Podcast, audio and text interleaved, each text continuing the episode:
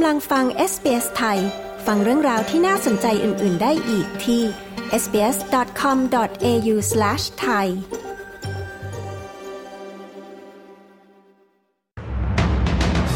คณะกรรมการต้านคอร์รัปชันพบอดีตมุขมนตรีนิวเซาท์เวลส์พัวพันทุจริตร้ายแรง ออสเตรเลียเพิ่มยาตัวใหม่สำหรับผู้ป่วยเบาหวานและโรคไตในโครงการ PBS Taylor Swift เพิ่มรอบการแสดงในออสเตรเลียหลังแฟนเพลงต่อคิวซื้อตั๋วล้น ติดตามสรุปข่าวรอบวันจาก SBS ไทยพฤหัสบดีที่ 29 มิถุนายน พุทธศักราช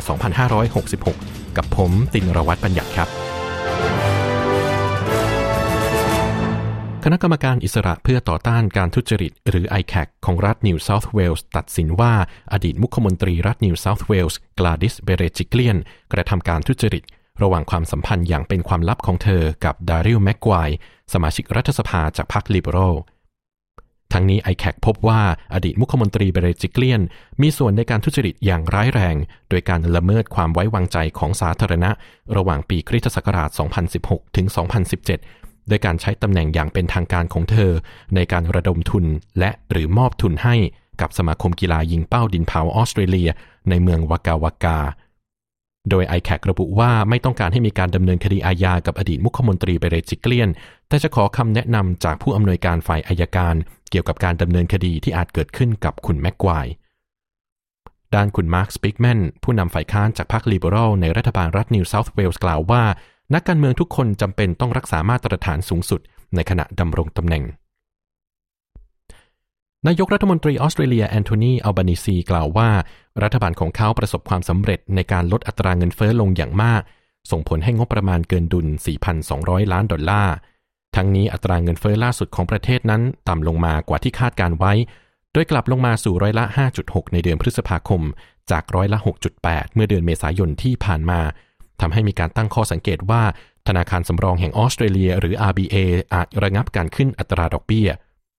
อย่างไรก็ตามวุฒิสมาชิกฝ่ายค้านในพรรคลิเบอรัลคุณเจนฮูม ได้กล่าวโทษรัฐบาลถึงภาวะเงินเฟอ้อที่สูงอย่างต่อเนื่อง และแรงกดดันจากค่าครองชีพที่มีต่อครัวเรือนในออสเตรเลีย พร้อมระบุว่าเรื่องงบประมาณเกินดุลเป็นสิ่งที่ทำให้ผู้คนเข้าใจผิดด้านนายกอัลบานีซีกล่าวว่ารัฐบาลของเขารู้สึกภาคภูมิใจ ในการทำให้งบประมาณเกินดุล รัฐบาลออสเตรเลียได้ตัดสินใจที่จะเพิ่มยาตัวใหม่ที่เรียกว่าเคเรนเดีย ไว้ในโครงการสิทธิประโยชน์ทางเภสัชกรรม หรือ PBS เพื่อจัดการกับค่าใช้จ่ายที่เพิ่มขึ้นของการรักษาในโรงพยาบาลสำหรับผู้ป่วยโรคเบาหวานและโรคไต รัฐมนตรีสาธารณสุขของออสเตรเลียคุณมาร์คบัตเลอร์กล่าวว่า ยา Kerendia คือยาชนิดรับประทานที่มีศักยภาพในการชะลอการลุกลามของโรคไตในผู้ป่วย โดยคุณสมบัติดังกล่าวจะลดความจำเป็นในการล้างไตบ่อยๆ ซึ่งเป็นสิ่งที่ผู้ป่วยโรคเบาหวานและโรคไตจำนวนมากต้องการ โดยในปัจจุบันการรักษาในโรงพยาบาลของออสเตรเลีย1ใน 20 รวมถึงผู้ป่วยโรคเบาหวานที่ต้องเข้ารับการฟอกไตด้วย คิดเป็นค่าใช้จ่ายประมาณปีละ 2,680 ล้านดอลลาร์ อย่างไรก็ตามรายงานล่าสุดจากสมาคมโรคเบาหวานแห่งออสเตรเลีย ชี้ว่าหากไม่มีการเริ่มตรวจคัดกรองตั้งแต่เนิ่นๆ ตัวเลขดังกล่าวอาจเพิ่มขึ้นอีกร้อยละ 45 ภายในปี 2040 ด้านศาสตราจารย์ริชาร์ดแม็กไอแซค ผู้ร่วมจัดทำรายงานดังกล่าว เน้นย้ำถึงความสำคัญของการลดจำนวนผู้ป่วยที่ต้องฟอกไต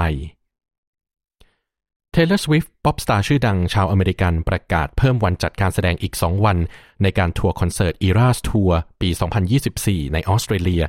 โดยเพิ่มรอบการแสดงที่เมลเบิร์นในวันอาทิตย์ที่ 18 กุมภาพันธ์ และที่ซิดนีย์ในวันจันทร์ที่ 26 กุมภาพันธ์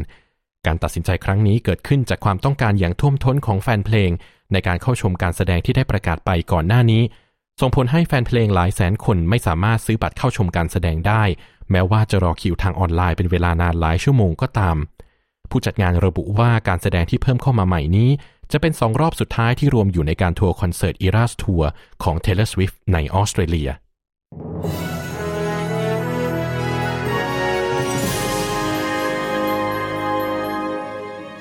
ช่วงนี้ตรวจสอบอัตราแลกเปลี่ยนเงินตราระหว่างประเทศกันนะครับ 1 ดอลลาร์สหรัฐแลกเงินไทยได้ 35 บาท 63 สตางค์ 1 ดอลลาร์ออสเตรเลียแลกเงินไทยได้ 23 บาท 59 สตางค์ และ 1 ดอลลาร์ออสเตรเลียเทียบเท่ากับเงินดอลลาร์สหรัฐวันนี้ 66 เซนต์นะครับ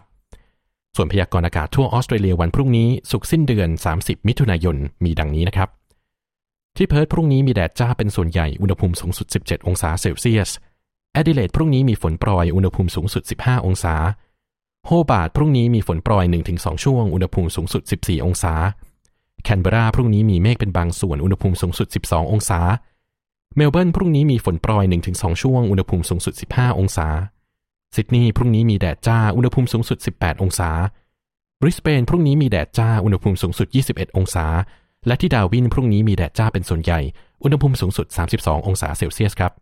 และทั้งหมดนี้คือสรุปข่าวรอบวันจาก SBS ไทยพฤหัสบดีที่ 29 มิถุนายน พุทธศักราช 2566 ผมตินรวัตรบัญญัติ รายงานครับ